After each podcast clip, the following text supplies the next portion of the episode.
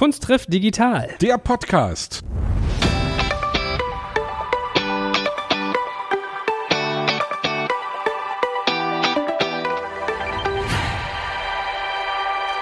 Wir haben heute einen Gast, der ein bisschen auf meinem Mist gewachsen ist, weil ich ihn schon sehr, sehr lange kenne. Seit über 30 Jahren. Wir haben damals in Leipzig zusammen angefangen, Musik zu machen. Wir werden bestimmt jetzt darüber reden. Scholle, ich freue mich, dass du da bist. Äh, Musiker aus Ostberlin, Dirk Zöllner. Ich freue mich noch viel mehr, mein lieber Sebastian. ja, erzähl mal, wie habt ihr euch denn kennengelernt, wenn ihr so eine lange. Also erstmal musst du sagen, wie du, wie, so, wie du zum Namen Scholle gekommen bist. Ob du Fischliebhaber bist oder was hier los ist. Na, Scholle war eine Figur in meiner Heimat. Ich komme aus Karlshorst, also aus Ostberlin. Und äh, dort äh, war eine sehr markante Person, die hieß eigentlich Scholle. Und ich war in der Lage, den recht gut zu imitieren. Und da haben meine Freunde dann mich eben so genannt, wie der hieß. War das ein ganz kluger Kopf oder? Nee, eher das Gegenteil. Also es war, der war sehr markant. Auf klug kann ich nicht so sehr machen, aber so die andere Richtung äh, liegt mir zum Persiflieren ganz, ganz nah. Ja. Yeah. Das, das, ist eigentlich unser Job, das ist so, so, zu tun, als ob wir schlau sind, ne? ja, ja, ja. Und wie hat der krumme Beagle die Scholle kennengelernt? Wir haben uns das erste Mal getroffen in, ich glaube sogar in Leipzig, oder? In Leipzig in einem kleinen Club in Grünau, was dort eine Neubausiedlung ist, so ähnlich wie in Berlin hier Hellersdorf oder Marzahn. Und da gab es einen ganz kleinen Club, der hieß Metrum, mit einer malerischen Besatzung, mit äh, zwei Homosexuellen, äh, die, die etwas spießig daherkamen. Also für mich auch eine neue Erfahrung. Und da ist mein Freund Sebastian Krumbiegel mit seiner ersten Band, den Herzbuben, aufgetreten. Und ich hatte gerade zur selben Zeit meine Band Die Zöllner gegründet. Und da haben wir zur Leipziger Messe eine ganze Woche lang nebeneinander gespielt und hatten, glaube ich, fünf bis sieben Auftritte hintereinander. Das war echt schön. Das ist wirklich echt lange her. Das war Ende der 80er Jahre noch zu DDR-Zeiten. Und dieser Club Metrum, diese beiden Typen, die das geleitet haben, waren so Leute, die sich wirklich nischenmäßig Kultur reingeholt haben. Und Scholle, du warst mit Gensi dabei, mit deinem Keyboarder genau. zusammen. Und ich mit den Herzbuben. Herzbuben war damals die Band, bevor die Prinzen gegründet worden sind, waren alle dabei, außer Tobias. Wir waren damals zu viert und haben ohne Mikros in diesem, wo vielleicht 100 Leute reingepasst haben, wenn es hochkommt, in diesen Club, denke ich mal, Ungefähr, ja. ja. Und wir haben da ohne Mikros gesungen. Und das war für uns die beste Schule, natürlich. Und wir waren sofort verliebt ineinander, weil uns etwas eint. Nämlich, äh, wir sind beide, glaube ich, von zelebrierter Naivität. Und ja Musikliebhaber natürlich. Ja, natürlich.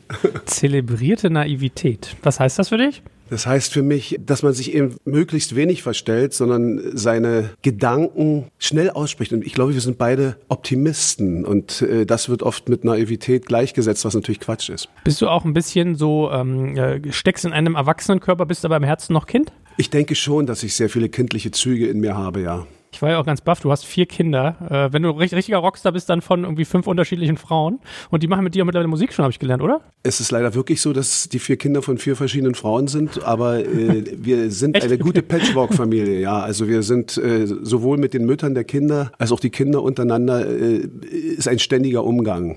Also jetzt habe ich das große Glück, noch ein sehr kleines Kind zu haben, drei Jahre alt, mit äh, meiner Freundin, mit der ich jetzt im verflixten siebten Jahr bin, aber wir verstehen uns noch. Toi, toi, toi. Ist, die, äh, ist das Kind äh, von meiner Freundin vorher, die lebt, also ein, eine Tochter, Mimi, lebt auch zu, möchte ich mal sagen, sogar 75 Prozent bei uns. Ich finde großartig, ich habe gelesen, deine Tochter, die mit dir aufträgt, hat den Namen äh, Rubini, ne? Das ja, finde ich ja geil. Ja. Mimi, Rubini, du hast so einen I-Faktor, sehe ich schon. Na, Rubini deshalb, meine große Tochter, die hat ein bisschen äh, eine dunklere Hautfarbe noch. Ihre Mutter ist halb Nigerianerin und äh, sie sieht mehr aus wie eine Inderin, möchte ich sagen. Und da habe ich im indischen Restaurant erfahren, dass Rubini so etwas ist wie die Sabine bei, bei uns eben Ach, in Indien. Rubini ist ein gebräuchlicher Name in Indien. Nicht schlecht. Aber erzähl mal ein bisschen, wie bist du denn zu deiner Kunst gekommen? Also wir sagen ja mal, Kunst trifft digital und dann, also ich glaube, bei dir übt sich die Frage, ob Musik äh, und das, was du tust, Kunst ist. Kann man, glaube ich, einen Haken hintermachen. Wie hat die Kunst dich gefunden? Also ich bin auch schon immer ein unglaublicher Musikfan gewesen. Ich bin ja schon älteres Semester, also älter als Sebastian, äh, 62er, 62er Baujahr. Meine erste wirkliche Liebe zur Musik galt dem Glamrock. Also ich war ein großer Sweet-Fan. Mhm. Das war also mein, äh, meine Teenie-Idole. Ich habe die Songs so gemocht, ich habe mir von meinem Großvater eine Sperrholzgitarre basteln lassen und habe zuerst mal Karaoke-Musik gemacht sozusagen, also gepost, was ja das ist das Wichtigste, glaube ich, bei ja, der Musik. Man muss Posen wissen, können, man genau, muss, man genau. muss, wie man dasteht ja. sozusagen, ja. Wichtiger als die, alle, jede Harmonie und jeder Ton. Äh, ich weiß, du lebst heute in Berlin-Köpenick. Bist du auch da geboren oder wie, wo, bist, wo bist, hast du sozusagen deine geografischen Wurzeln? Ich bin tatsächlich in Köpenick die ersten zwei Jahre aufgewachsen bei meinen Großeltern. Meine Eltern waren okay. noch sehr jung, 20 Jahre alt, hatten, haben noch studiert. Also habe ich tatsächlich die ersten beiden Jahre meines Lebens in Köpenick gewohnt. Und dann bin ich mit meinen Eltern, als sie ihr Studium beendet hatten, nach Karlshorst gezogen. Das Karlshorst ist so eine kleine Enklave, so eingeklemmt hinterm Tierpark Berlin wohnte ich sozusagen. Ich habe das Raubtierhaus dort äh, gesehen und, habe auch die Löwen gehört, genau, und die, die Pfauen, die immer Dirk schreien und das, äh, ja, und gleich daneben waren auch die russischen Streitkräfte, also die eigentlich die größte Panzerdivision der Roten Armee. Damals sagte man noch die sowjetischen Streitkräfte. So ist es. Ja? Ich habe hab meinen Vater, meinen Schwiegervater mal mit seinem, oh, ich weiß gar nicht, sein Sohn hat geheiratet, dessen Vater kommt auch aus dem Osten und die haben gesagt, die Iwans. Ist das so ein Ding gewesen, dass man in der DDR die Iwans zu den Russen gesagt hat, was so ein bisschen despektierlich klingt? Aber ja, das ist ein bisschen despektierlich. also das hat man vielleicht auf dem Dorfe gesagt. Ja, die kommen aus Sachsen-Anhalt, vielleicht kommt ja. dahin. Aber ich glaube, es war schon immer so, dass man die, ich sage jetzt mal, Besatzer, die ja offiziell sozusagen die Freunde waren, so richtig gemocht hat man die nicht. Kann ich von meiner Seite aus nicht sagen. Also ich habe dort auch viele russische Kinder kennengelernt, weil das ja wie so eine Garnisonsstadt eigentlich mhm. war, Karlshorst. Und äh, in meinem weiteren Leben bin ich so vielen Russen begegnet. Also auch schon äh, zu Ostzeiten hatte ich eine russische Freundin und später habe ich mit russischen Musikern Musik gemacht. Deswegen habe ich diese Voreingenommenheiten gar nicht. Also es war ja so, wir haben in der Schule Russisch gelernt seit der fünften Klasse. Und ich habe das nie gemocht, weil ich immer, ich habe englische Musik gehört und wir haben erst ab der siebten Klasse Englisch gehabt. Und das war immer so ein Kampf. Russisch war sozusagen das Pflichtfach, das wir nie lernen wollten. Das, das stimmt. Ja, das, das so ging es mir auch. Also ich meinte, äh, ich habe angefangen Russisch zu lernen, da hatte ich noch nicht so einen Kontakt zu russischen Menschen und das habe ich später sehr bereut, dass ich auch so grundsätzlich und nicht zugehört habe, ja. weil es mir genauso ging, dass es mich nervte, Russisch, äh, dass es diese Bedeutung hatte. Ist ja auch eine schwierige Sprache mit den vielen Fällen. Ja. Es sind ja sechs Fälle und nicht viel wie Wir werden jetzt einfach die nächste halbe Stunde Russisch sprechen, Joel. gut. Äh, wer, wer ist das gut? Äh, äh, äh. Очень хорошо. Хорошо, да. Говорите да. по-русски очень плохо, but да. Hey, komm, du bist doch einer von uns. ja. Ja, ich habe das in der Uni gelernt, dann sind wir alle irritiert. Das ist ja lustig, das ist ja auch so ein Erkennungsmerkmal gefühlt gewesen. Ach, kommst du aus dem Osten? Haben die mir gesagt. Ich sag so, nein, habe ich nicht, aber ich hatte die Wahl, was ich als zweites Pflichtfach mache, habe mir BWL dann geguckt, fand das voll zum Kotzen. Ironisch, dass ich dann Unternehmer werde und äh, habe dann Russisch gelernt und das fand ich echt spannend, weil das, also für uns als Wessis ist das eine Sphäre, als sie dann da ankamen mit hier Mongolensturm und so, da habe ich gedacht, was ist denn das, wovon redet ihr denn da und so? Naja. Also die ganze Historie, die da auch passiert ist, Zarenreich und sowas, waren ganz neue Welten. Aber wenn man mal so, also ich glaube, Russen sind so ein bisschen unterkühlt, harte Schale, aber ganz weicher Kern. Unterkühlt sind die gar nicht. Die sind zum Beispiel, die sind, die sind, sinnbildlich für, für Kinder. Also die Männer sind alle Kinder mit Bärten. So habe ich das kennengelernt. Also ich habe wahnsinnig irre Stories erlebt. Beispielsweise ist es so, dass bei den, die russischen Männer, die können alle Gitarre spielen und äh, schreiben alle Gedichte. Und bei den Gedichten, wenn sie in Deutschland, geht es immer um die Heimat und um die Mutter. Und dann sitzen sie im Kreis, die Frauen reichen Wodka und Speck und die Männer sitzen da mit ihren Bärten und dann geht's Reihe um und dann erzählt jeder eine Geschichte oder singt ein Lied oder sagt ein Gedicht auf. Und ich war in so einer Reihe mal drin und äh, ich habe nicht viel verstanden, was die erzählt haben, habe aber auch immer ein Lied gespielt, so wie Singer-Songwriter in the Round sozusagen. Und da fielen mir bei einem die Stiefel auf, die er anhatte. Also irgendwie so richtig schöne Lederstiefel, Kosakenstiefel. Und ich habe ihm gesagt, dass mir die gefallen. Da hat er die ausgezogen, auf den Tisch gestellt und hat gesagt, Dirk, sie gehören dir. Und es war Januar und draußen waren es wirklich 20 Miese und ich habe die nicht angenommen. Ich habe gesagt, nee, das nehme ich nicht, wie willst nur nach Hause kommen? Und da änderte sich die Freundschaft und ich hatte sofort ein Glas Wodka im Gesicht. Oh, ich habe ihn zurückgetauft beleidigt. mit einem Glas Bier, was ich in der Hand hatte, weil ich es nicht angenommen habe, weil, ja. ich die, weil ich die Mentalität dann doch nicht so ganz verinnerlicht hatte. Ja, und dann wollte er mir einen Hals, dann wurde, wurde er zurückgehalten und ungefähr zwei Minuten später haben wir uns umarmt und äh, ich glaube, er hat sogar geweint. Na, ich habe mal gehört, wir schweifen krass ab, bevor wir gleich mal wieder zu dir zurückkommen. Meine äh, Russischlehrerin damals meinte, die war deutsch, hat Russisch und Tschechisch gesprochen, meinte, ja, ihr müsst auch mal bedenken, Russen in Deutschland sind nicht der prototypische Russe. Weil bei uns in Berlin ist es so, man, ich wohne ja hier in Charlottenburg, da sagt man ja Charlottengrad mittlerweile zu. Und da ist so Russisch halt wirklich eher abweisend, viel auf Status, also teure Klamotte, teure. Ich schäle jetzt mal so mal einen Kamm, aber was man so sieht in seinem Umfeld, war das viel so. Sie sind vielleicht ein bisschen ängstlich möchte ich mal sagen, gegenüber der anderen Mentalität, aber die sind ganz, ganz, ganz herzlich. Das ich äh, auch. Aber, mhm. aber von ihrem Temperament geht es hin und her zwischen Weinen und Wut. Das ist tatsächlich wahr. Bei denen ist alles auch nicht so politisch. Also auch die Leute, die hier lebten, die, die haben immer den Tag der Oktoberrevolution gefeiert. Die mochten ihre Ersatzzaren immer. Es sei denn, die sahen nicht gut aus. Also die gingen mir nach dem Aussehen. Ich weiß genau, dass die zum Beispiel Andropov nach Brezhnev sehr liebten, weil es ein attraktiver Mann war. Die lieben ja auch Und Putin. Dann, äh, ja, genau. Und Ja. dann dazwischen kam aber noch Tscherenkov. Den konnten sie nicht leiden, Ja. einfach weil er ihnen nicht gut genug aussah. Ich glaube, Kerry hat auch damals die US-Wahl verloren, weil seine Nase zu groß war und er nicht attraktiv war oder so. Ja, ein bisschen ist ja immer was dran, aber bei denen ist es extrem tatsächlich. Ja, ich glaube, man muss unheimlich aufpassen, das nicht alles über einen Kamm zu scheren. Also wie immer. Absolut.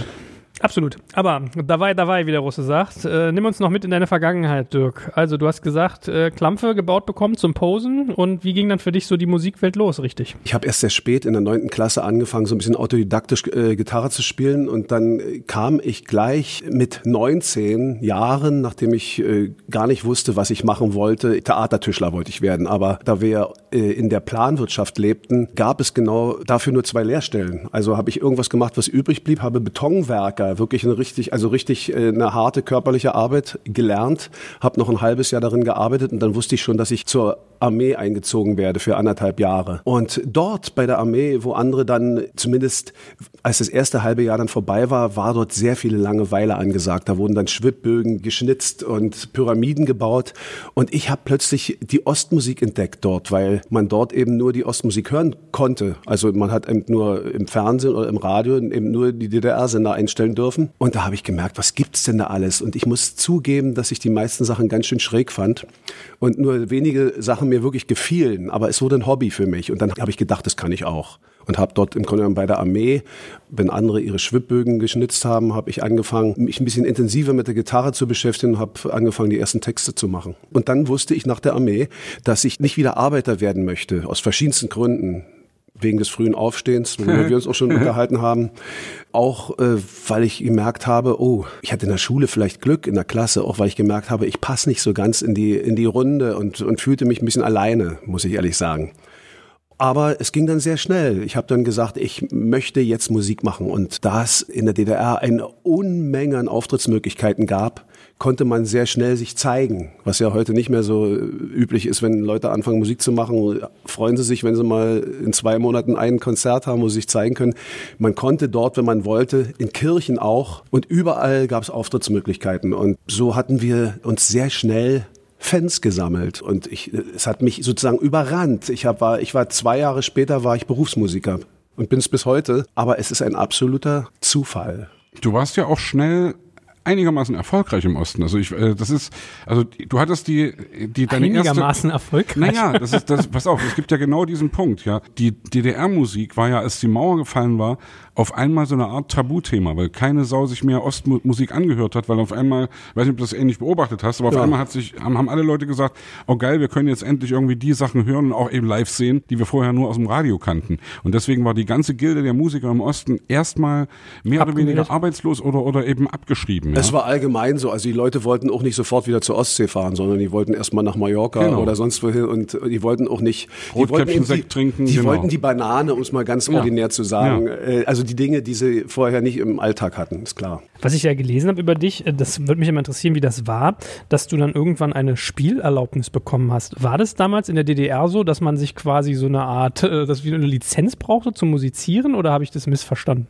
Ja, das können wir beide wahrscheinlich zusammen beantworten. Es gab äh, so eine Art äh, Einstufungskommission. Kommission und diese Kommission bestand aus Funktionären, auch aus Musikern und es hatte eine politische Kontrollfunktion. Die hat, am meisten hat die natürlich interessiert, was äh, kommen da für Texte über die Rampe und dann gab es verschiedene Kategorien äh, in der Amateurmusik. Amateurmusik bedeutete, das waren die Leute, die nicht studiert haben. Also wenn man studiert hat, durfte man es beruflich machen. Wenn man nicht studiert hatte, musste man noch eine Arbeit nachweisen, was natürlich niemand gemacht hat wirklich. Und da gab es verschiedene Kategorien. Da gab es die Grundstufe, die Mittelstufe, die Oberstufe und die Sonderstufe mit Konzerterlaubnis. Das hieß also, man wurde eingestuft und das hieß, wo man auftreten darf, also in welcher Region und wie viel Geld man nehmen darf oder wie viel Geld der Veranstalter zahlen muss.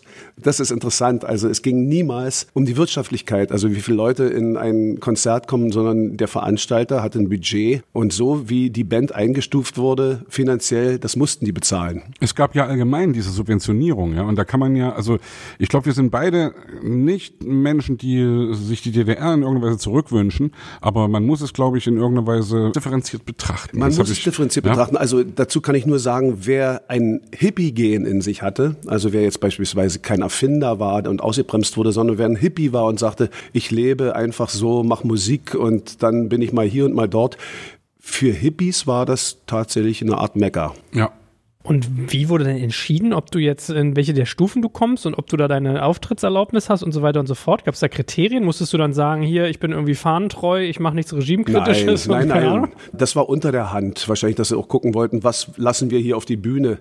Ansonsten war das so, wie es heutzutage auch ist. Sie hatten da vielleicht einen Zettel, da stand vielleicht drauf Performance, Gesangs, äh, Intonation und alles. Das hatte eigentlich äh, die typischen technischen Kriterien, Ausstrahlung. Ich war schon 20 Jahre bei Deutschland sucht den Superstar, bevor es das überhaupt nur gab, sozusagen. Wie so eine Kann, Jury. kann, kann man sagen, ja, okay, so kann man es nennen, ja, Es oder? hatte natürlich wirklich, was du vorhin auch gesagt hast, schon eine Kontrollfunktion. Es gab eine Zensur, ja, wo wir heute, wenn wir unser Grundgesetz angucken, eine Zensur findet nicht statt. Ja, das gab es damals definitiv und es war auch ganz offen. Ja, also ich weiß noch, es gab diesen Satz: Die Musik ist tanzbar und regt zum Nachdenken an. Das war so eine Art Ritterschlag, Ja, so dass man da ungefähr. irgendwie, ja. Und das war vielleicht auch der Punkt, also weil du eben gesagt hast, Ostmusik hat mir nie so wirklich was gegeben, kann ich so auch unterschreiben. Ich war nie wirklich echt Fan von alten Ostbands. Ich habe andere Mucke gehört. Ich habe äh, deutschsprachig habe ich Lindenberg gehört oder was weiß ich was und habe äh, natürlich ganz viel englischsprachige Musik gehört und die Texte, die im Osten geschrieben worden sind, die waren oft sehr verklausuliert und waren Das war's. Aber ich muss sagen, mir gefielen einige Bands sehr, aber das war eben eine Handvoll. Panko, Silly, Rockhaus. Genau die drei hätte ich Amo auch und sofort gesagt. Auch, Ja. auch, wo ja äh, Tobias Künzel herkommt, gefiel mir auch sehr gut. Und im Nachhinein muss ich sagen, gefallen mir mehr Sachen, als mir zu Ostzeiten gefielen. Also ich habe jetzt sowas entdeckt wie Lift. Holger Biege, 4 PS und solche Sachen, weil es natürlich ein Politikum hatte. Wenn man den Osten abgelehnt hat, was ja immer mehr der Fall war, weil die Menschen sich eingesperrt fühlten, lehnte man auch alles ab, was vom Osten her produziert wurde. Ob Es es ist die ein Autos bisschen- sind oder die Bands. Es ist ein bisschen eine Analogie zu dem, worüber wir gerade gesprochen hatten, russische Sprache. Weil wir haben es sozusagen aus Reflex abgelehnt, oder ich auf jeden Fall, Genau. und haben eigentlich gar nicht gemerkt, dass es schon auch ganz geil ist, so eine Sprache zu können. Oder eben auch solche Musik zu hören. Und mir geht's ähnlich, dass ich heute Musik höre. Du hast gerade Lift, Holger Biege gesagt. Es ist großartige, wirklich wunderschöne Musik, wo ich manchmal Hansi auch denke, Bibel. Hansi Bibel. Hansi Bibel, finde ich, kann man heute Ja. noch hören, selbst unter dieser Art und Weise, wie es aufgenommen Ja. wurde. Das ist eigentlich eine internationale, zeitlose Musik. Oder die alten Manfred Krug Sachen auch, ja, Ja. Günter Fischer. Also das ist für mich manchmal auch so ein Ding, wo ich dann denke, äh, die Geschichtsschreibung ist ein bisschen so, dass die DDR sowieso nur eine Fußnote der Geschichte ist, was ja Fakt ist mittlerweile, ja, was wo wir uns glaube ich alle einig sind, dass das eben diese 40 oder wie viele ja 40 Jahre waren zwischen 49 und 89 und dass aber eben auch die Musik und überhaupt alles, wir haben mit Gysi drüber gesprochen hier im Podcast, dass das glaube ich damals auch ein echter Fehler war von den Leuten, die bei der Wiedervereinigung federführend waren von Westseite reflexhaft alles abzulehnen, was aus dem Osten kam. Das, Das war möchte ich sagen. Das, das kann ich nur unterstreichen. Also man darf auch manchmal die Diener einer anderen Struktur, eines äh, Systems nicht bestrafen. Das müssen wir uns merken für die neue Zeitenwende. Wir wollen ja kein System abschaffen jetzt, aber wir müssen verschiedene Strukturen abschaffen. Das ist, das liegt ja auf der Hand. Das sehen wir jetzt in dieser Corona-Krise. Da müssen wir aufpassen, dass wir die Diener der alten Struktur nicht bestrafen. Eigentlich müsste man Ämter entfernen und denen als erstes ein bedingungsloses Grundeinkommen geben, damit sie mitspielen, damit wir ja. uns, damit wir uns regenerieren und verändern können. Aber dann lerne ich so ein bisschen, dann habt ihr zu DDR-Zeiten auch Musik gemacht und wart quasi auch auf der anderen Seite. Also ihr habt keine Ostmusik gehört und die Leute haben euch auch nicht gerne gehört. Also wie war die Resonanz auf das, was ihr gemacht habt als Musiker? Uns haben die Leute immer gern gehört. Uns auch. natürlich, nee, es gibt ein, es gibt natürlich immer ein, ein Klientel, die das gehört haben, aber die DDR hat sehr polarisiert. Ich denke mal, diese etwas kindlichen Menschen wie wir konnten darin besser leben als die Pessimisten, die nur gesehen haben, ich kann nicht reisen oder besser gesagt, ich kann meine Ideen, meine Gedanken, beispielsweise, wenn sie irgendwas konstruiert haben, irgendein Fahrzeug, ich kann es hier nicht umsetzen. Das ist natürlich fürchterlich. Aber bei uns, äh, äh, ich glaube, wir sind ja Sebastian ist ein bisschen jünger. Das war ein Aufbruch, dass wir überhaupt äh, Musik machen konnten. Damit hatten wir ein Privileg, damit waren wir frei. Wir waren auch nicht so unter Kontrolle wie andere, die studiert haben oder in irgendwelchen Arbeitsgemeinschaften oder Produktionsgemeinschaften leben. Bei uns wurde eben kontrolliert über solche Sachen wie die Einstufungskommission oder auch die FDJ.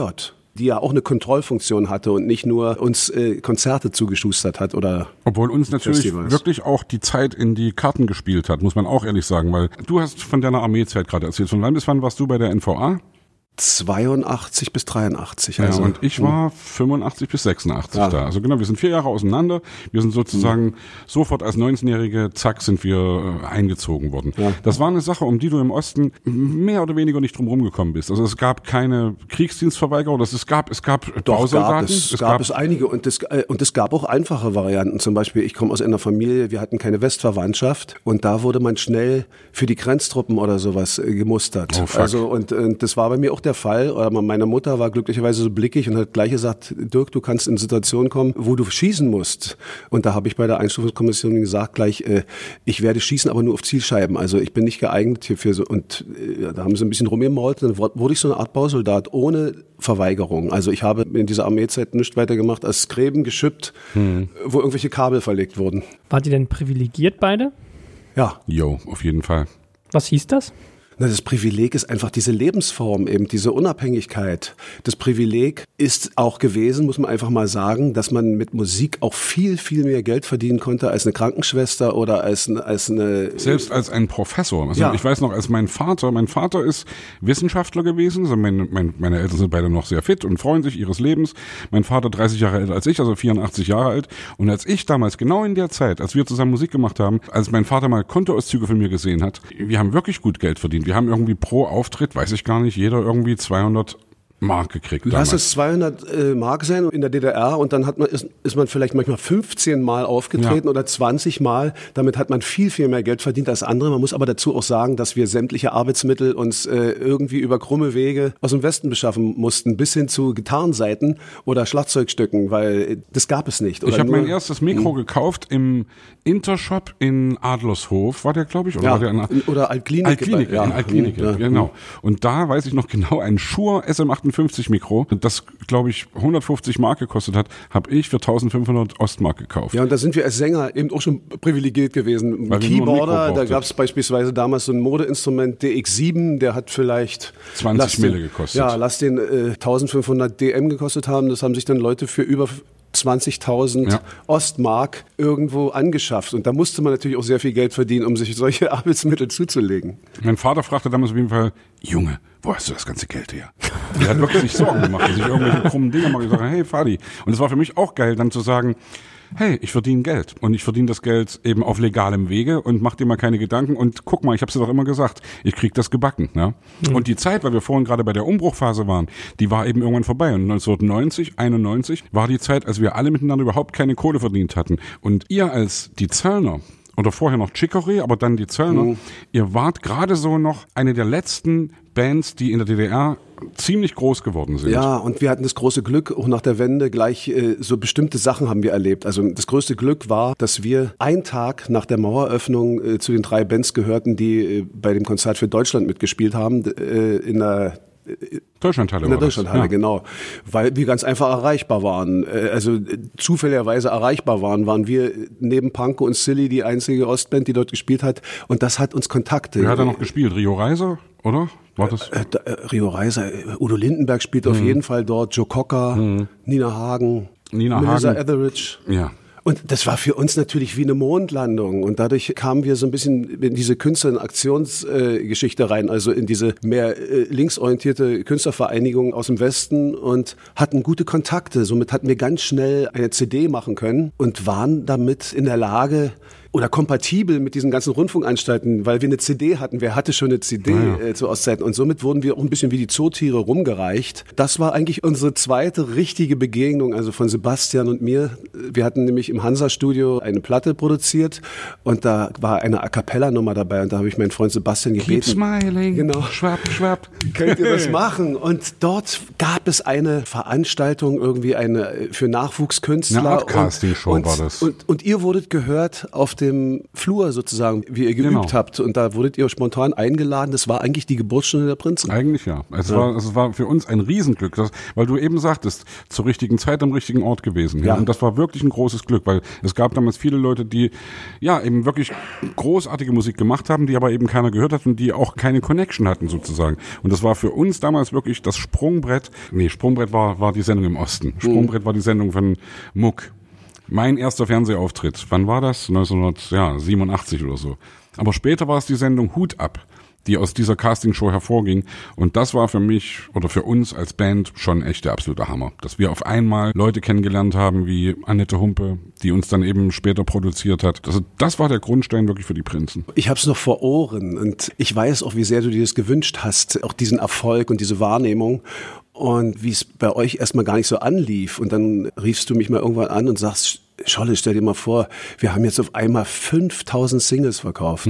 Und dann hast du mich im Abstand von Tagen angerufen. Dann waren es 10.000, dann waren es irgendwann 100.000. Und, du- und ich habe richtig gemerkt, wie du... Äh, Du hast es selber nicht glauben können. Und das war aber nicht sofort. Es, auf einmal, das war mit dieser Single Gabi und Klaus. Richtig. Und das hat irgendwie auf offene Ohren ist es gestoßen, ja. Das Schräge an dieser Zeit noch ein bisschen, das, das, das Schräge war für uns wirklich dann, ich habe ja eben gesagt, dass damals die Ostbands auf einmal nichts mehr zu melden hatten und wir sind sozusagen dann von 0 auf 100, von heute auf morgen an all unseren Idolen aus Ostdeutschland vorbeigezogen. Ich weiß noch, wir haben irgendwann dann 1991 Festivals gespielt, wo dann plötzlich so, solche Bands wie Rockhaus oder Pankow unser Support waren. Ja. Und das war so schräg. Das war so ungerecht auch. In, also das habe ich schon reflektiert damals. Ich fand es natürlich geil. Es war noch viel verrückter. Eigentlich im Grunde genommen, das war ja auch eine schwierige Phase für Lindenberg, der euch ja sehr gefeatured hat, muss man einfach mal sagen. Aber ihr seid ja dann auch fast an ihm vorbeigezogen und habt, habt ihn dann auch manchmal gefeatured. Das, also jedenfalls in dieser verrückten Zeit, als Udo sehr unter, unter seinem Alkohol litt. Ja, litt. Ja. Ja. hm. Wie, was, was macht das mit einem? Hebt man da ein bisschen ab? Ich glaube schon. Ich glaube, da ist man überhaupt nicht gefeit vor. Wenn du Anfang Mitte 20 bist und sowas erlebst, ist es vielleicht noch was anderes, als wenn du es mit 18 erlebst, weil du reflektierst das schon ein bisschen besser. Und wir haben versucht, das damals zu reflektieren, aber logisch haben wir an der Uhr gedreht. Logisch sind wir abgehoben. Und das gehört, glaube ich, auch dazu, zum Popstar-Scheiß. Dass du eben irgendwie einfach auf einmal denkst, boah, ey, alle sagen dir, du bist der Geilste. Und dann denkst du mal zwischendurch kurz, ey, vielleicht bin ich ja wirklich der Geilste. Und das ist genau die Falle, in die du nicht tappen darfst. Natürlich, das, wie soll das auch nicht sein? Es geht ja mir schon so. Ich habe nie in diesen Höhen gerochen, jetzt wie mein Freund Sebastian. Aber trotzdem, in, in guten Zeiten ist es ja auch so gewesen, dass man dieses Popstar-Gehabe ja mit in die Küche nimmt, mit nach Hause, ins Wohnzimmer. Und ich äh, wollte schon von meiner Freundin manchmal auch Applaus haben dafür, dass ich einen Mülleimer rausgebracht habe. Und das ist mir auf die Füße gefallen, mehrfach in meinem Leben, dass ich das nicht mehr unterscheiden konnte. Diese Sache auf der Bühne, diese Figur auf der Bühne und im privaten Leben. Da kann man sogar Geist haben. Das äh, passiert trotzdem. Es ist wie eine gefährliche Droge. Ja, du kannst dich nicht wehren. Ist schon so. Natürlich kannst du versuchen, es zu reflektieren, aber du bist trotzdem nicht sicher, dass du nicht irgendwie ein komischer Kerl wirst. Und ich bin mir sicher, wir waren damals auch komische Kerle. Ich überlege gerade so, Sind wir eigentlich immer noch, oder Scholle? Natürlich. Na, ich muss gerade ein bisschen grinsen, weil wir hatten heute, an dem Tag, wo wir den Podcast hier aufnehmen, hatten wir vorhin einen Graffiti-Künstler da und dann haben wir so über unsere Kunst geredet. Er hat gefragt, wie wir Schreibblockaden loswerden oder ihn hat er gefragt, Sebastian. Dann habe ich so von meinem Metier erzählt, habe gesagt, ich, hab, ich wollte eigentlich sagen, ich bin einer der Besten in Deutschland, aber gesagt, ich bin der Beste in dem, was ich tue, was ein bisschen übersteigert war. Und da ist Sebastian reingegrätscht. Dann, äh, dann höre ich jetzt also raus, dass du die Krankheit, die vielleicht, von der du mich sozusagen heilen willst, dich auch ein bisschen befallen hat, diese Hybris. Jeder ist überhaupt nicht davor gefeit. Also klar gehört natürlich erstmal auch ein Selbstbewusstsein dazu, wenn du irgendwas reißen willst. Und du musst natürlich erstmal wirklich auch denken, hey, klar bin ich irgendwie ein geiler Typ, ja. Wenn du auf eine Bühne gehst, ich glaube, wir haben alle einen an der Klatsche, die auf eine Bühne gehen. Auf jeden du, Fall. Es ist nicht immer nur, dass man was reißen will. Ich glaube, dass man, dass oft es sogar so ist, dass viele Leute, die Erfolg haben, auch irgendwie wie eine kleine Behinderung haben. Ich meine, eine seelische Behinderung. Gefallsucht. Ich muss, ja, ich Ja. muss sagen, jetzt auch in dieser Corona-Zeit, dass ich manchmal ein bisschen ins Ungleichgewicht komme, also dass mir so der, der aufrechte Gang so ein bisschen flöten geht. Ich brauche schon eine gewisse Dosis Applaus, um mich komplett zu fühlen. Ja, ja. Na, du hast doch damals, wann war das? Habt ihr nicht als Support für James Brown gespielt, oder? War das nicht so? Hm, habe ich auch gelesen. Ja, das war sogar die Gründung meiner Band. Als wir uns damals kennenlernten, waren die Zöllner ein Duo und wir hatten einen Titel, der sehr viel Erfolg hatte, der heißt Käfer auf dem Blatt zu DDR-Zeiten. Und da Käfer war auf dem Blatt, was ist Ja. das schon? Und es ist so, dass äh, John Bass, die auch in der DDR spielen sollte, es kam nicht mehr dazu, die sucht sich immer Titel des Landes aus, die sie sozusagen covert. Und die hat sich diesen Titel ausgesucht. Dadurch waren wir auf einmal wahrscheinlich auch bei der FDJ-Oberen äh, im Visier. Und wir hatten die Möglichkeit, dort eben im Vorprogramm von James Brown aufzutreten. Und äh, das war für mich so unglaublich, weil meine Mutter einer der größten James Brown-Fans äh, war zu dieser Zeit und eine Adlung von meiner Mutter für mich. Und da habe ich Guck diese mal, ist doch Situation doch was aus dem. Jungen geworden. Ja, so ungefähr. Obwohl sie vorher äh, um Ja. mich dagegen war. Aber da habe ich das genutzt, diese Situation, und habe mir diesen Traum erfüllt mit Bläsern und mit, mit Backing Vocals und äh, Percussion und Felix Lauschus war dabei, Ja. glaube ich. Ja. da war er noch nicht dabei, aber kurz danach. Also auf die Bühne zu gehen, ich, ich mochte schon immer so ein bisschen diesen übertriebenen Glamour-Stil, weil ich ja wie gesagt vom Glamrock komme, mochte ich auch James Brown mit seinem grünen Glitzeranzug und der rosa Brille und der Tanzmöhre und alles sowas. Das hat mir gefallen, das war mein Humor.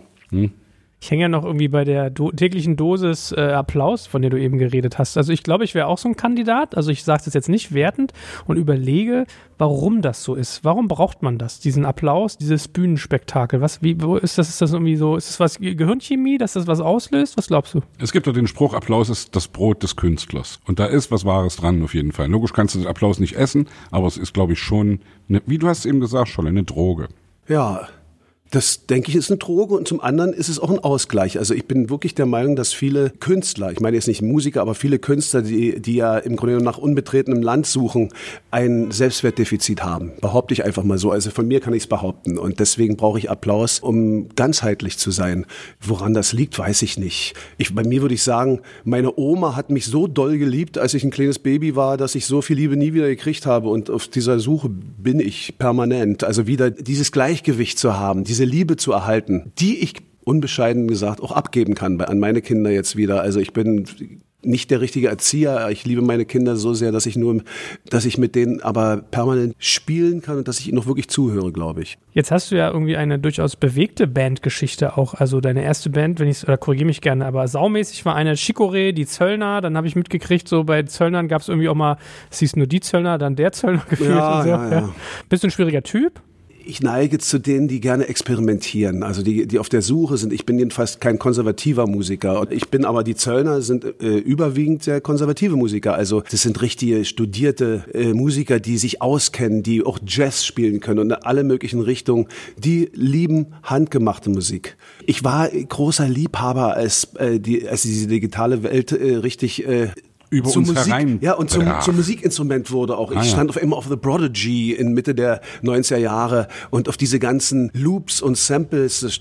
Da flog ich tierisch ab, aber das konnte ich mit meiner konventionellen Band nicht durchsetzen. Ich war aber der Meinung, ich muss sowas machen. Deswegen war ich da ausgestiegen aus dieser Band vorübergehend, bis ich äh, reumütig auch wieder zurückkam, weil ich gemerkt habe, da habe ich mich ein bisschen übernommen, weil mir das technische Verständnis einfach auch fehlt, obwohl ich es liebe, das zu hören. Äh, insofern möchte ich mal sagen, ich bin nicht schwierig, weil, weil ich nämlich mit dem Gründungsmitglied André Gensicke jetzt mittlerweile wirklich im 33. Jahr bin. Und äh, also die Prinzen machen es auch, die haben ja auch entsprechend, äh, sind es ja auch eine Marke, was man bei uns gar nicht so in diesem Falle sagen kann. Wir sind immer noch zusammen, obwohl wir nicht so einen großen Erfolg haben. Und das zeigt ja, dass wir uns sehr mögen und dass wir, sagen wir mal, auch von, von der Art und Weise, wie wir Musik zusammenschrauben, irgendwie überzeugt sind. Wir haben ja uns nicht groß geändert. Wir machen ja ewig diesen Big Band Sound jetzt schon, also schon 33 Jahre. Aber das darfst du jetzt nicht missver- missverstehen. Ich will nicht sagen, dass ihr euch nicht versteht. Ich will nur sagen, es gibt natürlich Schwierigkeiten immer mal Du, äh, Erfolg, unter Menschen. Erfolg tüncht vieles zu. Das Ja. ist auf jeden Fall Fakt, ja. Und äh,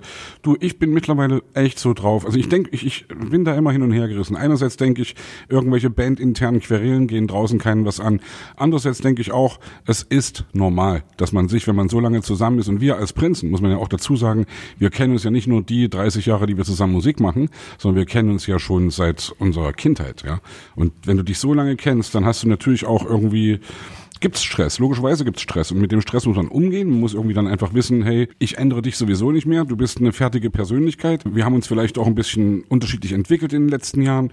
Aber dieser alte Spruch, der für mich der wichtigste ist, egal ob es um eine Band geht oder ob es um Menschen geht, die ich neu treffe, ich versuche immer nach Gemeinsamkeiten zu suchen und nicht immer die Unterschiede rauszukehren. Weil das ist glaube ich, ein ganz guter Kompass, wenn du den hast.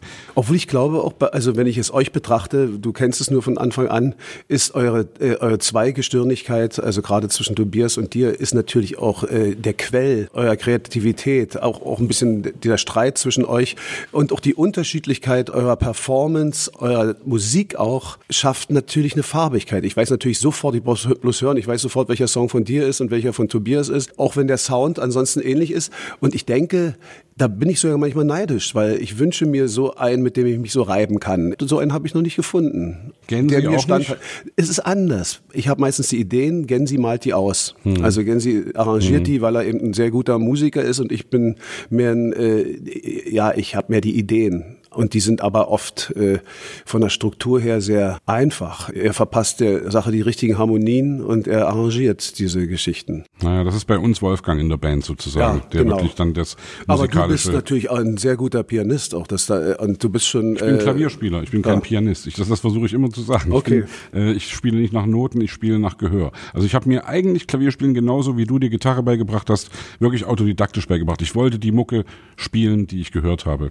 Aber du kennst die Theorie natürlich. Ich kann sie mittlerweile auch. Ich habe sie über die Kollegen gelernt. Aber du bist natürlich durch deinen Ursprung bei den Thomanern bist du natürlich auch Noten Es sicher. geht, es geht, es geht, ehrlich gesagt. Also ich bin nicht wirklich notensicher. Ich kann ein bisschen nach Noten singen, aber auch nur so, dass ich sehe, hey, die ausgemalten Noten, die sind langsamer und die, nee, die ausgemalten Noten sind schneller. Die, die hohlen Noten sind langsamer. Wenn es nach oben geht, geht es nach oben. Wenn es nach unten geht, geht es nach oben. Aber ich könnte dir nicht vom Blatt irgendwas vorsingen. Geschweige denn, ich könnte niemals vom Blatt dir äh, auf dem Klavier irgendwas vorspielen. Da muss ich gucken, wo ist denn das A, wo ist denn das C und ah, da ist ein Vorzeichen und das nervt mich schon wieder. Also ich mache alles nach Gehör. Wie hat man denn eigentlich zu DDR-Zeiten sich vermarktet, um mal so eine Brücke langsam in Richtung digital auch zu schlagen? Konnte man das steuern? Man musste es sogar, glaube ich. Man musste selbst auch immer ein kleiner Unternehmer sein. Ich weiß noch, am Anfang, als wir noch keinen Manager hatten, habe ich das hauptsächlich gemacht, habe irgendwelche Veranstalter angerufen, habe gesagt, hey, guck mal hier, ich habe hier eine Band und wir machen das und das und so und so und haben eine Einstufung, die ist so und so und man musste sich schon selbst kümmern. Wir hatten auch sofort einen Manager, ja. Und auch das große Glück, sofort einen, äh, einen kennenzulernen. Also bei meinem aller, allerersten Auftritt, äh, wo, wo ich Geld verdient hatte, war ein verrückter, kleiner Halbkrimineller im,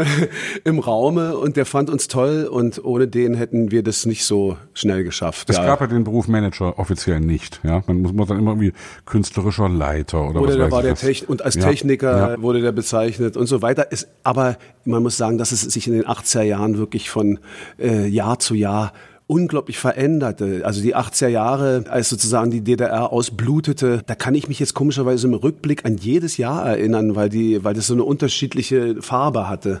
Das ging mir später dann nicht mehr so. Da gl- glich sich ein Jahr dem anderen irgendwie so in, äh, in, in späteren Zeiten. Ja, es war eine bunte, wilde Zeit. Ja, oh, jetzt reden wir echt wie die alten Säcke. Nee, aber wir sind ja wieder in so einer, in so einer aufregenden Klar. Zeit, die, wo man Ängste hat oder wo man auf jeden Fall dieses Gefühl hat, dass jetzt beispielsweise ein Jahr nicht mehr dem anderen gleicht in, in letzter Zeit. Das kann man positiv oder negativ sehen. Ich denke mal, wir beide als Optimisten sehen es mehr positiv. Hab gerade ein Lied gemacht für die Prinzen, jetzt eine neue Platte, äh, wo es um die geliebte Zukunft geht, weil ich versucht habe, gerade eben auch in Corona-Zeiten, wo die Leute alle irgendwie sagen, oh, das wird alles ganz fürchterlich und wie, wie die Welt sich gerade irgendwie verändert. Und ich sehe das teilweise auch dystopisch, ich sehe das teilweise auch irgendwie echt skeptisch, aber ich bin aus Prinzip jemand, der positiv nach vorn guckt. Genau. Es geht ja darum, äh, einfach nur, äh, wenn eine Veränderung stattfindet, dass man, dass man keinen Zerstörungswillen hat, sondern dass man den schwierigeren Weg geht, mit dabei zu sein vielleicht mit zu gestalten. Das ist immer, das ist eine schwierige Geschichte und eine langwierige äh, zu zerstören ist einfacher.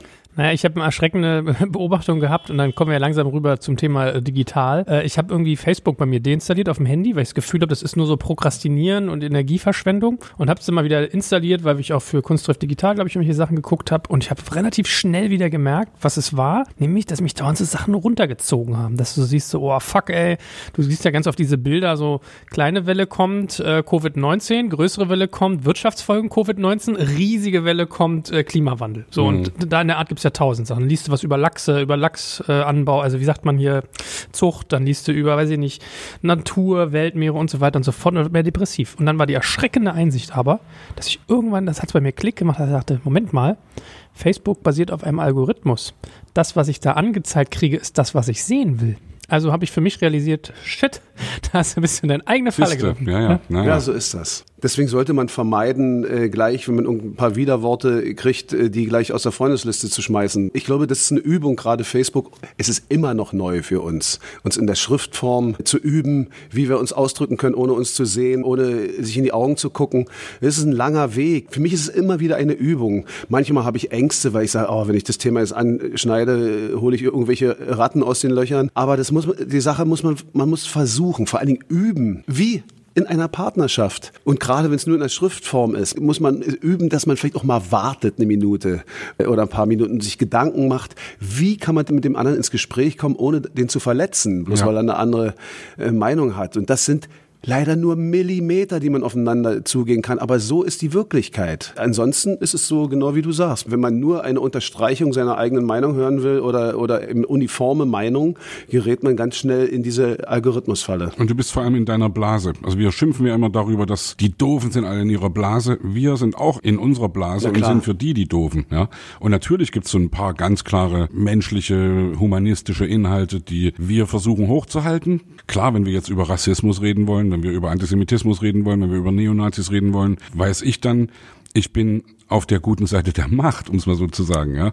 Aber trotzdem muss ich aufpassen auch, dass ich diese Gratwanderung, was du eben sagst, nicht sofort jeden aus der Freundesliste streichen, weil dann bleibe ich in meiner Blase, dann bleibe ich in meinem Algorithmus und dann kriege ich nichts so zurückgespiegelt. Ich denke auch ein bisschen mutig sein. Also wenn man jetzt Wagenladungen von Beiträgen besonders kluger Leute da irgendwie einfach nur kopiert und da den anderen überhilft, das geht auch nicht. Man muss sich darin üben, glaube ich, so vielleicht mal nur drei, vier Sätze zu sagen und dann äh, eine Reaktion abzuwarten. Ich, ich sage es jetzt gerade, oder ich möchte jetzt hier nicht klugscheißerisch sein, ich übe mich darin gerade sehr. Für mich ist es tatsächlich eine Übung und manchmal habe ich Ängste oder, oder sage, oh, das kann ich jetzt nicht mehr aushalten.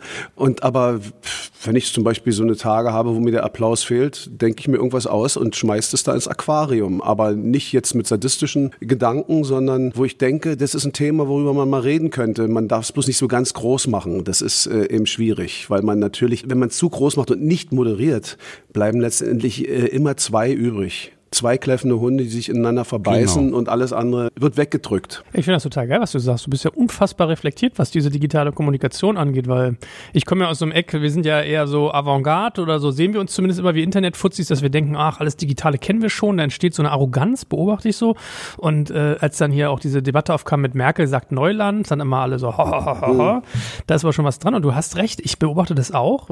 Gestandene Leute, die, die hochdigital sind, die schreiben sich E-Mails und geraten dann in Streit und dann merkst du irgendwann, der eine hat was fett geschrieben und der hat das als Schreien empfunden und der andere ja. sagt, nein, das war eine Hervorhebung, haben wir bei uns in der Firma schon gehabt mit irgendwie externen Partnern, ja. Mhm. So banale Sachen, wie man Texte formatiert sogar, ja. Oder da fehlt ein Emoji oder ja, das ja. hättest du nicht schriftlich lösen dürfen, sondern. Mh. Ich glaube, das ist das Geheimding oder das ist das Geheimnis. Also wirklich, man kann nicht alle Sachen schriftlich lösen. Ich sage das immer wieder auch bei uns in der Band. Wenn wir diskutieren über Dinge, was in Corona-Zeiten sehr schwer ist, weil wir haben, wir sind natürlich irgendwann auch auf den Trichter gekommen, Zoom-Konferenzen abzuhalten, was auch wirklich viel, viel geiler ist, als nur schriftlich zu machen, weil du siehst dich und du kannst, du redest eben miteinander. Das Allergeilste ist, alle befinden sich in einem Raum, alle reden miteinander. Du reflektierst, was der andere sagt, was er meint, weil du siehst genau, wie er guckt. Weil viele Sachen kannst du nicht schriftlich oder oder. Ja, ist aber zu spät, weil ich denke tatsächlich, dass sich eben nur eine gewisse Anzahl an Menschen Aug in Aug begegnen können. Dadurch, dass wir schon halb mit der Maschine verbunden sind, haben wir ja einen, äh, einen Bekanntenkreis, der manchmal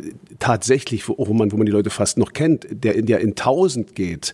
Das kann man ja gar nicht mehr Aug in Aug bewältigen und wir, das wird nicht wieder zurückgehen. Es ist ein Kommunikation Kommunikationsmittel, was wir lernen müssen. Oder wo wir uns ergeben. Wenn wir wirklich selber zur Maschine werden oder, oder nur uns in den Algorithmen aufhalten, ist es natürlich albern. Aber ich, ich sehe auch das positiv. Also ich denke, man kriegt unglaublich viele Nuancen mit, aus denen man natürlich ein ganz anderes Bild sich machen kann. Äh, wenn man eben wie du auch sagst, äh, nur in seiner Blase bleibt, dann glaubt man ja, dass das die Wahrheit ist. Und ich halte es für gefährlich. Also sagen wir mal, individuell zu glauben, das ist die Wahrheit und beispielsweise die Gefahren nicht zu erkennen, die von außerhalb kommen. Sowas wie zum Beispiel Rassismus oder eine rechte Tendenz, die müssen wir uns auch angucken. Damit müssen wir uns auseinandersetzen. Ich glaube sogar, dass das eigentlich normalerweise auf die anderen Medien übergehen müsste stärker. Also in die Zeitung, ins Fernsehen. Ich bin weit jetzt von so einem dümmlichen Gelaber weg äh, mit Lügenpresse und sowas. Aber es ist natürlich wirklich, wird sehr viel ausgelassen. Und ich glaube, das muss man sich wagen, bestimmte Themen auch dort anzuschneiden. Ich finde es beispielsweise egal, wie man Leute wie Xavier Naidu oder auch Ken Jebsen sieht, und ich glaube, die werden auch richtig betrachtet, kann man die nicht einfach outsourcen. Es, man muss sich mit manchen Dingen beschäftigen, man kann über Dinge lachen oder nur, Nuancen auch wahrnehmen von dem, die vielleicht interessant sind und nicht alles über einen Kamm scheren. Wir leben doch nicht im Bundestag, wo nur jede Partei sich selbst applaudiert. Also wir haben ja viel über Xavier auch gesprochen. Wir haben auch über Ken Jebsen gesprochen, wir haben über Attila Hildmann gesprochen, also in unseren Podcasts irgendwie. Immer wieder war das Thema. Also Xavier, wenn wir ihm jetzt wieder ein Podium bieten, in dem wir über ihn reden. Ist das genau das, was du meinst? Nee, ja? aber äh, man sollte darüber reden, dass er einfach in eine Entzugsanstalt geht und seine Freunde von den Söhnen Mannheims dürften sich nicht von ihm distanzieren und einfach sagen, ey, der kifft zu viel. Das ist einfach mal Fakt. Wer weiß, was das ist. Vielleicht ist es wirklich eine, eine psychische Störung. Und das meine ich, ich völlig auch. wertfrei. Ich und meine, da sind wir auch schon wieder fast ja. bei dem Ding, was wir vorher uns erzählt haben. Wer so viel Erfolg hat, wo wirklich jeder Ton zu Gold sozusagen wird, wie soll man denn sowas verkraften?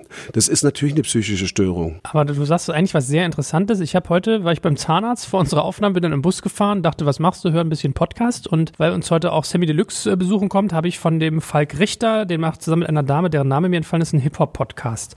Und dann ging es irgendwie darum, da hat er eine Geschichte erzählt von Flair. Das ist ja ein durchaus aggressiver, streitbarer Rapper. Also ich glaube, so darf man das sagen. Der hatte in einem Interview anscheinend sich so ein bisschen mokiert. Es gibt diesen Begriff, ich kannte das ehrlich gesagt auch nicht, also so viel zum Thema, ich betrachte mich also digital, dass man manchmal bei Twitter sagt, jemand wird gecancelt. Und gecancelt heißt, geblockt. Wenn jemand einen Dialog anstartet, kommt die Community und sagt, nein, über den reden wir doch nicht mehr, der wurde doch gecancelt. Ach so, okay, mhm. okay.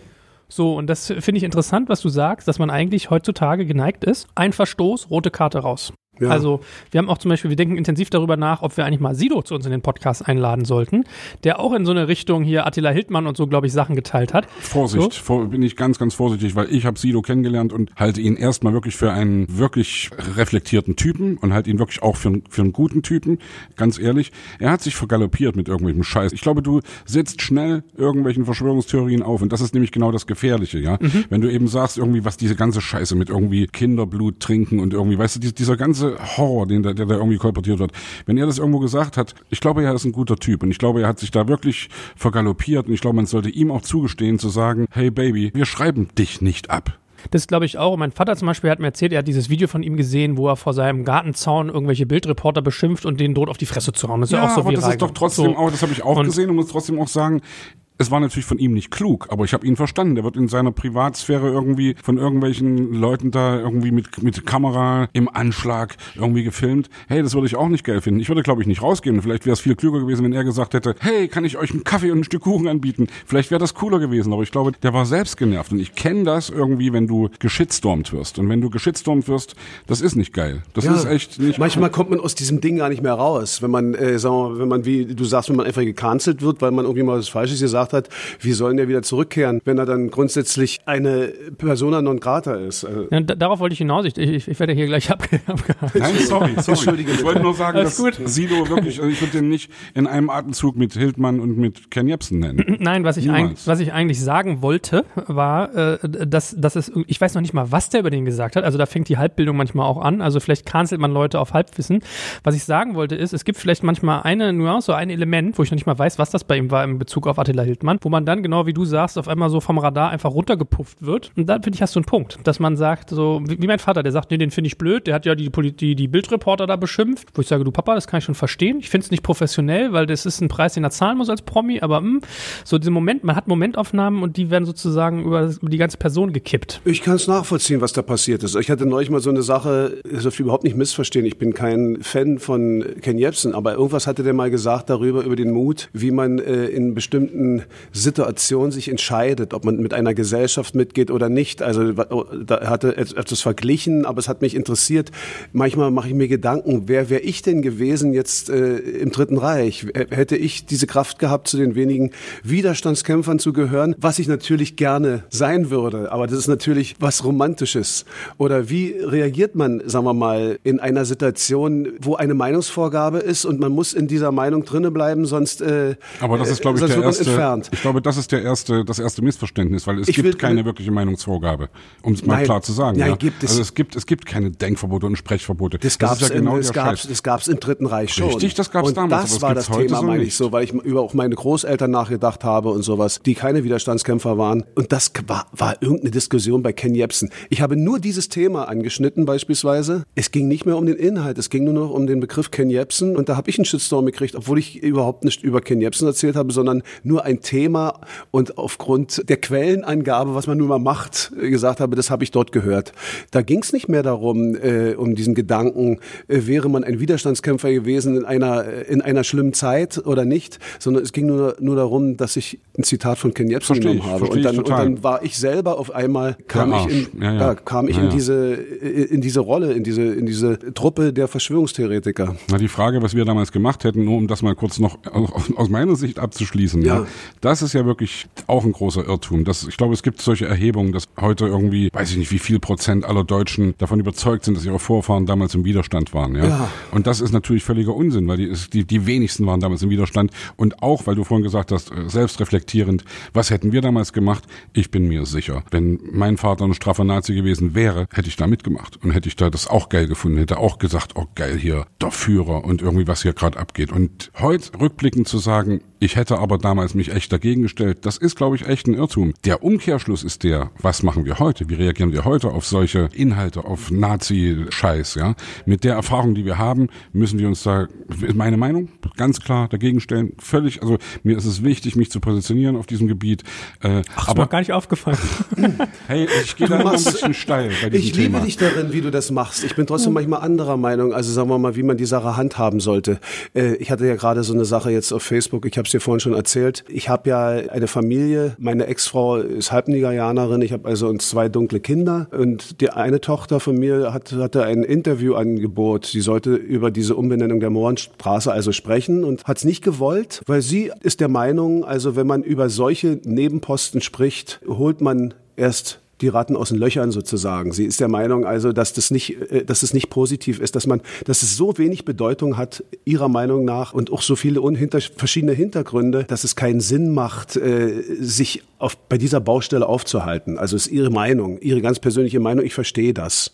Ich verstehe das. Und ich finde es sehr schwierig. Ich will jetzt gar nicht über dich reden. Das ist deine Tochter. Du kennst sie sehr gut. Du hast mit ihr zu tun. Aber wenn ich jetzt, ich sage es mal extra, als alter weißer Mann, ihr da über den Mund fahre und sage, du hast doch keine Ahnung, das ist ein Fehler. Das darf ich nicht machen. Und ich muss erstmal respektieren, dass sie das so sieht. Auch wenn ich das übrigens anders sehe. Ich finde das, äh, also die ganze Diskussion, wie gehen wir heute mit Rassismus um? Was ist überhaupt Rassismus? Wenn ich jetzt die Schlagzeile höre von irgendeinem so Polizei-Oberhäuptling, der sagt, es gibt keinen Rassismus in der Polizei in Deutschland, das ist natürlich völliger Unsinn. Weil natürlich gibt es Rassismus in der Polizei, weil Rassismus gibt es überall. Auch wir sind Ja. irgendwie alle ein kleines bisschen rassistisch, ohne dass wir das überhaupt wollen. Und ich glaube, es geht immer um den Impetus. Es geht immer darum, wie meinst du wirklich irgendwas? Und wenn du irgendwas böswillig rassistisch meinst, dann ist es scheiße. Also ich, ich finde es auch scheiße, wenn irgendwelche Leute sagen, ich habe immer Mohrenkopf oder Negerkuss gesagt, sage ich auch weiterhin. Nein, finde ich nicht. Ich finde, Ja, man muss äh, wissen, dass es beleidigend ist. Ich meine, es geht immer weiter. Ich meine, mit Neger sowieso absolut, aber es werden ja immer neue Namen äh, kreiert und es geht ja immer weiter. Wie heißen sie jetzt? POC? Person of Color, ja. Ja, per, POC. Person of, of POC. Color, genau.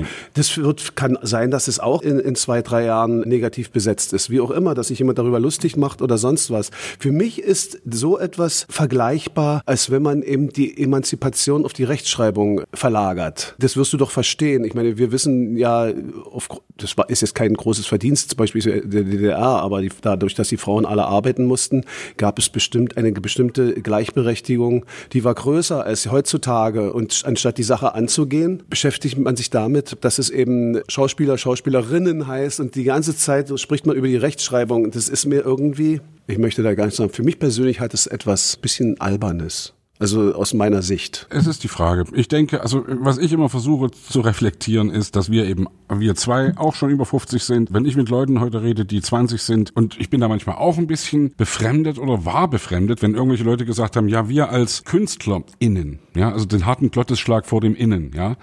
Erstmal, um klar zu sagen, es ist wichtig, dass wir drüber reden. Ja. Das ist, glaube ich, das Allerwichtigste. Ohne Zweifel. Erstmal ohne Wertung. Natürlich ist ganz klar, wenn jemand das N-Wort gebraucht, werde ich immer reingrätschen, werde ich immer sagen, hey, Baby, das ist echt Kacke, weil du beleidigst damit Leute und das möchte ich nicht, dass du so redest. Und das werde ich immer tun. Es geht dann weiter, wie gesagt, mit, wir haben schon drüber gesprochen, Joel. Inuit, Eskimo, ja, oder Indianer. Dürfen wir Indianer sagen oder heißt das irgendwie amerikanische Ureinwohner? Ja, es ist sehr schwierig, aber man sollte, glaube ich, auch wissen, dass die Sprache sich verändert und dass wir dafür auch offen sein sollten und das nicht vordergründig als Vergewaltigung der Sprache ansehen sollten, sondern einfach da die Sprache verändert sich und da können wir doch gern mitgehen. Ich hätte übrigens auch kein Problem zu sagen, wenn es nur noch heißen würde Musikerinnen, Lehrerinnen, Podcasterinnen. Würde ich mich da diskriminiert fühlen? Nö, würde ich nicht, weil ich würde mich da einbezogen fühlen. Es ist, glaube ich, ein komplexes Thema. Was ich für mich so überlege gerade, vielleicht kann man da den Bogen wieder mal zu dem Digitalen auch zurückspannen.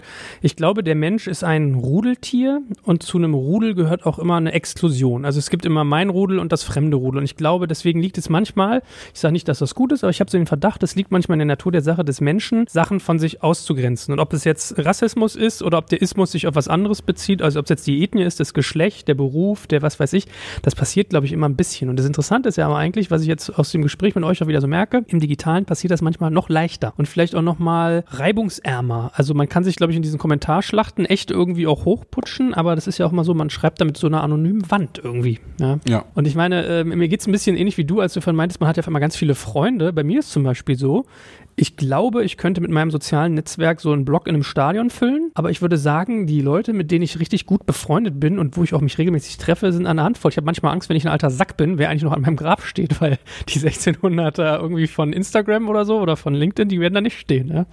So, na gut. Aber anyway, um es mal wieder auf eine Kunsttriff Digital Bühne oder Ich würde mich an dein Grab stellen, Joel, aber ich fürchte, dass ich vorher, vorher das zeitliche segnen werde. Junger Kerl. Danke, das ist lieb.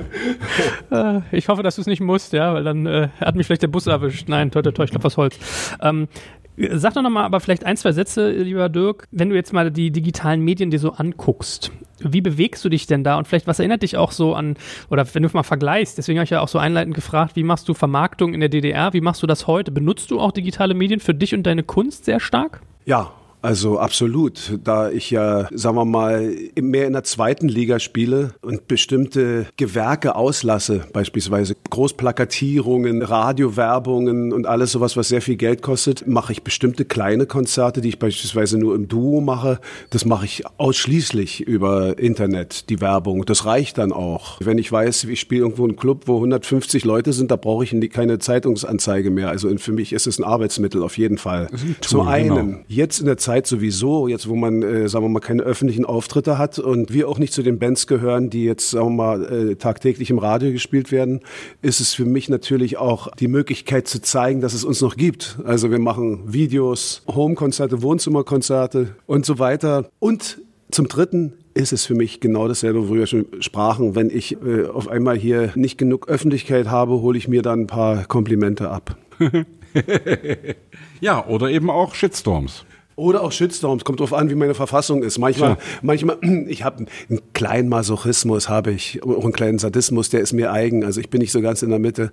Und manchmal brauche ich das so ein bisschen, meine Tage auszufüllen. Es gibt, ich bin ein manisch-depressiver Mensch und ich, wenn ich in einer depressiven Phase bin, macht es mir Spaß, diese Leere aufzufüllen, indem ich mich irgendwo wieder mit genug Blut versorge, auch indem man sich ein bisschen aufregt. Ja. Yeah. Ist ja geil, wie selbstehrlich du sozusagen bist. Aber Danke. Ne, ich kenne das ein bisschen. Wir haben so eine ähm, in der Familie bei uns so eine WhatsApp-Gruppe, wo man natürlich von seinen Kindern immer Fotos teilt. Und von meinem mein Schwager hat das auch. Bei meinem Schwager sind natürlich auch seine Schwiegereltern drin. Und das sind so eine Harmonieprügel. Da kriege ich eine Rappel. Wenn die sich dann immer so mit 15 Smileys hier irgendwie, ach, unser schöner Ausflug wieder. Und ich bin manchmal dann so der Stinkericht, der dann irgendwie mal den einen reindrückt. Und ich glaube, das schlägt bei denen voll auf. Ja. Und das ist bei mir aber wie bei dir, dass ich manchmal sage, nee, ich halte jetzt diese Harmonie hier gerade nicht aus, ja. naja, gut, so hat jeder seins. Also okay, ich verstehe, das ist für dich ein Medium, ähm, was, was für dich natürlich Fankontakt bedeutet und irgendwie diesen Applaus, den du suchst. Wie geht's dir sonst so mit dieser ganzen Welt, Spotify, Netflix und Co.? Also ich habe mich mit Sebastian schon oft darüber unterhalten, dass ja irgendwie Spotify für den Endhörer das Musikverhältnis irgendwie kolossal verbessert hat, für den Musiker irgendwie eher, hm, habe ich eine Ja, für den Musiker ist es äh, immer schwieriger, aber das ist einfach mal ein bequemes äh, Mittel des Konsums, des Musikkonsums. Ich sehe es natürlich, dass meine Kinder das benutzen. Also zumindest die beiden Älteren. Ich benutze es auch und finde es gut und finde es praktisch einfach. Ich äh, kann dazu nichts sagen, weil ich tatsächlich nicht ganz technikaffin bin. Ich höre tatsächlich noch äh, CDs. Ich gehöre zu den Fossilien, die das tun. Aber insgesamt höre ich eher wenig Musik. Ich weiß, kann es nicht erklären. Ich, äh, früher habe ich nur Musik gehört. Ich höre wenig Musik. Ich brauche Ruhe im Alter. Ich brauche Lärm. Ich brauche echt Lautstärke. Ich brauche Musik. Ich brauche irgendwie da volle Kanne das Brett. Ich bin mehr so der YouTube-Typ. Ich suche ununterbrochen irgendwelche Sachen, bleibe hängen und ich surfe da durch die Videos, muss ich sagen. Und bleib manchmal irgendwo hängen und manchmal wochenlang an einer Sache, die mir besonders gefällt, wo ich etwas entdecke, auch aus Deutschland eben, wo man denkt, man hat einen einigermaßen Überblick, aber was ist da? Du bist ziemlich schnell auf Großstadtgeflüster steil gegangen, oder? Ach, das ist schon Jahre her, die kenne ich Ja, schon eben, ewig, eben. ja. Und da ja. bin ich, die habe ich erst Als die noch gar nicht völlig so lange. Avantgarde waren, ja. Ich habe die erst vor, weiß nicht, vor zwei, drei Jahren entdeckt und bin richtig Fan von. Du kennst sie erst zwei, drei Jahre, Ja. die gibt's schon 15 Jahre. Ja, das tut mir so. leid. Es ist völlige Unbildung, ja, tut mir leid. Aber ich, also für mich ist das so ein richtiger, echter, guter Tipp, dass es, dass es äh, echt geile Mucke ist. Obwohl es eben volle Kanne Elektro ist, ja. Aber ich kannte auch vorher schon Balbina oder Sarah Lesch aus deiner Heimatstadt sozusagen, lange bevor die irgendwie dann wirklich hochkommen, war begeistert. Oder Katja Maria Werker, großartig. Also was da ist, Regie Klasen, die jetzt Ja. gerade gestorben Ja, ist. ja. Es gibt einfach Künstler, die hätten es verdient, tagtäglich im Radio und im Fernsehen zu laufen, weil ich finde, dass ich habe ich hab das Gefühl, die sind so ein bisschen über Mainstream und da haben die Verkäufer Angst, dass sie damit sozusagen äh, die Menschen überfordern. Also Regie Klasen zum Beispiel ist eine Sängerin, die hat so weibliche Texte und die, es, ich, ich könnte heulen, wenn ich das höre und ich habe geheult, als er, als er verstorben ist. Ja. Ich, wo du eben so YouTube erwähnt hast oder auch vorhin Facebook war, also was ich mich mal bei ertappe, also bei mir im Studium war ja früher immer so Medien haben Gatekeeper-Funktion, war immer so dieses äh, verkopfte, analytische mit, was machen eigentlich die Medien, sprich, das ist für dich so ein Qualitätsfilter. Und ich habe für mich äh, so bemerkt, das hat einerseits eine ganz tolle Kuratierungsebene, also bei mir ist zum Beispiel so, ich gucke mir dann Videos an, ich habe so Tetris-Weltmeisterschaft mir dann angeguckt, was Echt? super spannend ist. Ja? Also man entdeckt tolle Dinge, aber man hat natürlich auch nicht den großen Onkel, der einem irgendwie so erklärt, äh, ich habe schon mal gefiltert, ist das auch valide, was da passiert? Ist das irgendwie?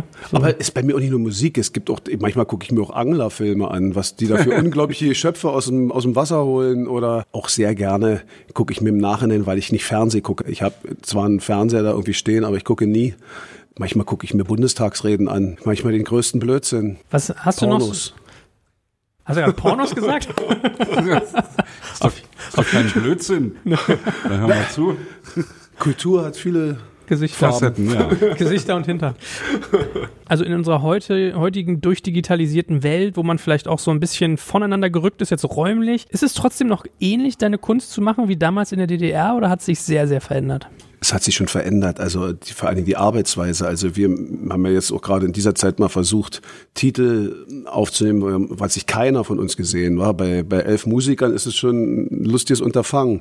Jeder spielt seine Spur selber ein, irgendeiner muss anfangen. Ist ja auch nicht so einfach. Dann hat der, bei uns war es der Trommler, der hat dann nur getrommelt und hat uns erklärt, wie er das meint und dann der nächste. Und es funktioniert aber auch. Wir haben gerade einen äh, Titel gecovert, ebenfalls vom verstorbenen Freund Edo, Edo Zanki. Ah ja.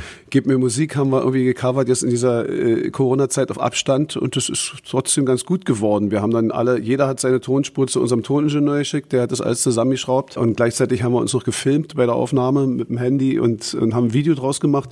Das ist schon sehr, sehr anders als äh, zu DDR-Zeiten. Damals war es auch vor allen Dingen bei DDR-Zeiten war ganz komisch. Da hat man irgendwie grundsätzlich alles nacheinander eingespielt und dann zusammengeschraubt. Das kann ich mir gar nicht mehr vorstellen. Sonst gehen wir in ein Studio, üben ein bisschen und dann sagen wir zwei, maximal drei Aufnahmen und dann wird der Song genommen. Und äh, ein bisschen overdubbt ja. In unserer konventionellen Art. Ein bisschen over Gesänge werden meistens äh, overgedubbt. Aber ansonsten ein Mann, eine Stimme. Ich bin da ja auch eher oldschool übrigens an dieser Stelle. Also ich glaube ganz fest dran, dass viele Menschen oder vier oder fünf oder sechs oder wie viel auch, die zu einer Band gehören in einem Raum, machen was anderes, als wenn du das nur übers Netz machst. Ja. Das, das ist eine, ein anderer Spirit, das ist irgendwie eine andere, ist ein anderes Gefühl. Wir Und gehen sogar noch weiter. Wir haben uns bei unserem letzten Aufnahmen Publikum mit ins Studio geholt, weil da, da merkt man nämlich auch einen gewaltigen Unterschied jetzt in dieser Zeit, wo wir oft so eine Streaming-Sachen machen, Ja. äh, wo wir in einem leeren Saal spielen, wie komisch das ist, war. Und wir, was das ausmacht, äh, die, die Reflexion des Publikums, ist Wahnsinn. klar. Ja. Wie ist denn das eigentlich? Wie machst du denn so deine Knatter? Wenn jetzt irgendwie quasi Spotify irgendwie das ganze Plattengeschäft irgendwie schon mal wegledert, ist es dann bei dir vor allem die Live-Musik, mit der du verdienst? Fast ausschließlich, muss ich sagen. Sogar die Alben, die wir verkaufen oder in, in meinem Fall Bücher, die ich gelegentlich schreibe. Ich möchte mal sagen, dass ich mindestens ein Drittel bei den Konzerten verkaufe, also äh, bis zur Hälfte. Ja. Und natürlich ist es natürlich jetzt ein Problem. Aber ich habe jetzt zum Beispiel die Zeit genutzt und wieder ein Buch geschrieben und da kriege ich einen Vorschuss oder glücklicherweise bin ich auch Autor und, und die GEMA ist ja eine, eine Sache, die mich unterstützt, aber ich kriege meistens Live-GEMA vor allen Dingen viel. Ja. Deswegen wird es erst im nächsten Jahr schwierig. Naja, naja. naja, krass.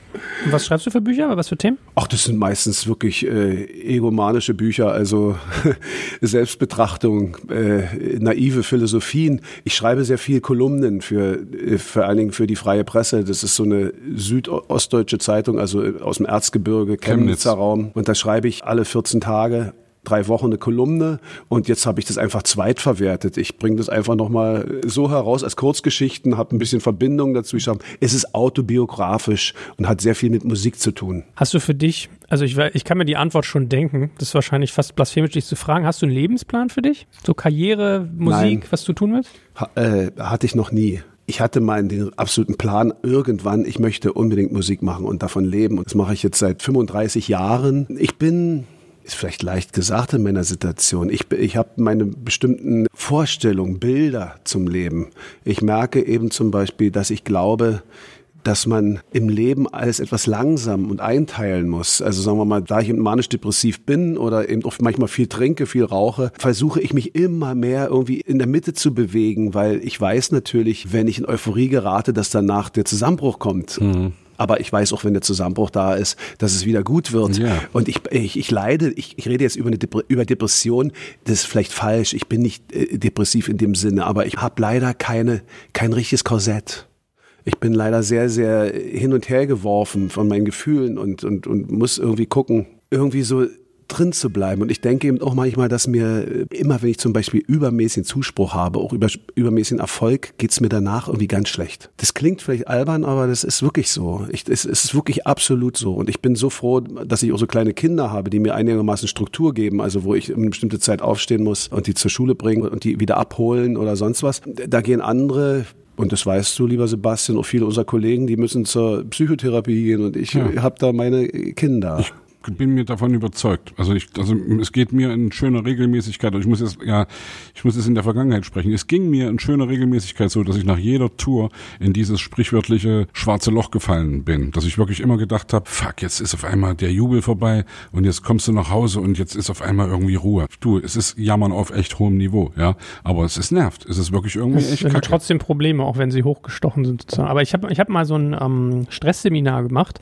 und die hat, der Satz ist mir echt hängen geblieben, die meinte, es ist toll, oben zu sein und es ist toll, unten zu sein. Aber es ist überhaupt nicht toll, von oben nach unten runter zu müssen. Ja. So ist es. Ja. Und bei mir ist es auch so, wenn wir, so wie heute, drei Podcasts aufnehmen, ich schwinge abends noch unter der Decke, du kannst nicht richtig einschlafen, du bist aber doch erschöpft und so. Also ich habe mich mit Jan Müller von Tokotronic da neulich drüber unterhalten am Telefon. Da meinte er so, ja, das ist ja auch der Grund, warum viele Musiker dann saufen und erstmal noch rausgehen, weil die nicht runterkommen. Und er hat für sich auch so Hörspiele stattdessen entdeckt, ja. Das fand ich einen interessanten Input. Na, also. ist es tatsächlich so? Also ich meine, Alkohol und Musik, das ist eins, oder? Auf jeden. Also es kannst du über andere Drogen reden, wenn wir darüber reden wollen. Hey, jeder muss kompensieren, womit er klarkommt. Wir haben ja auch eine Verantwortung. Wir haben ja eine Verantwortung gegenüber Leuten, die uns zuhören, egal ob jetzt oder ob bei der Musik. Deswegen wäre ich ein Teufel tun, irgendwie zu sagen, probiert das doch alles mal aus. Aber natürlich muss jeder wissen, wie er mit irgendwas klarkommt. Und da bin ich irgendwie kein Moralist, der irgendwie so. Es, es gibt diesen schönen alten Punkrock-Spruch, verschwende deine Jugend. Ja? Und das, wenn ich heute mit jungen Leuten rede, wann willst du das denn machen, deine Jugend verschwenden, als in deiner Jugend? Hat jetzt irgendjemand so schön gesungen? Wo war das? Warte mal.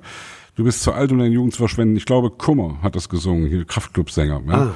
Und das ist schon geil. Das ist ein geiler Spruch. Du bist definitiv zu alt, um deine Jugend zu verschwenden. Max Rabe hat auf demselben Album gesungen, äh, du bist zu alt, um jung zu sterben. Wir sind alle viel zu alt, um jemals in den Club 27 eintreten zu können, weil wir sind fucking nochmal viel, viel, viel zu alt. Aber wie kommt es, dass irgendwie Saufen und Musik so ein Ding ist? Also warum ausgerechnet Alkohol? Das ist einfach eine Sache, um Situationen zu verlängern. Man kann halt nach einem Konzert nicht ins Bett gehen. Also erstmal fängt es schon vorne an. Man muss ganz lange warten. Dann äh, benutzt man den Alkohol oft, um das Licht anzuknipsen. Mit anderen Drogen geht's noch schneller. Aber beispielsweise, es gibt ja Momente, wo man einfach nicht auf die Bühne möchte.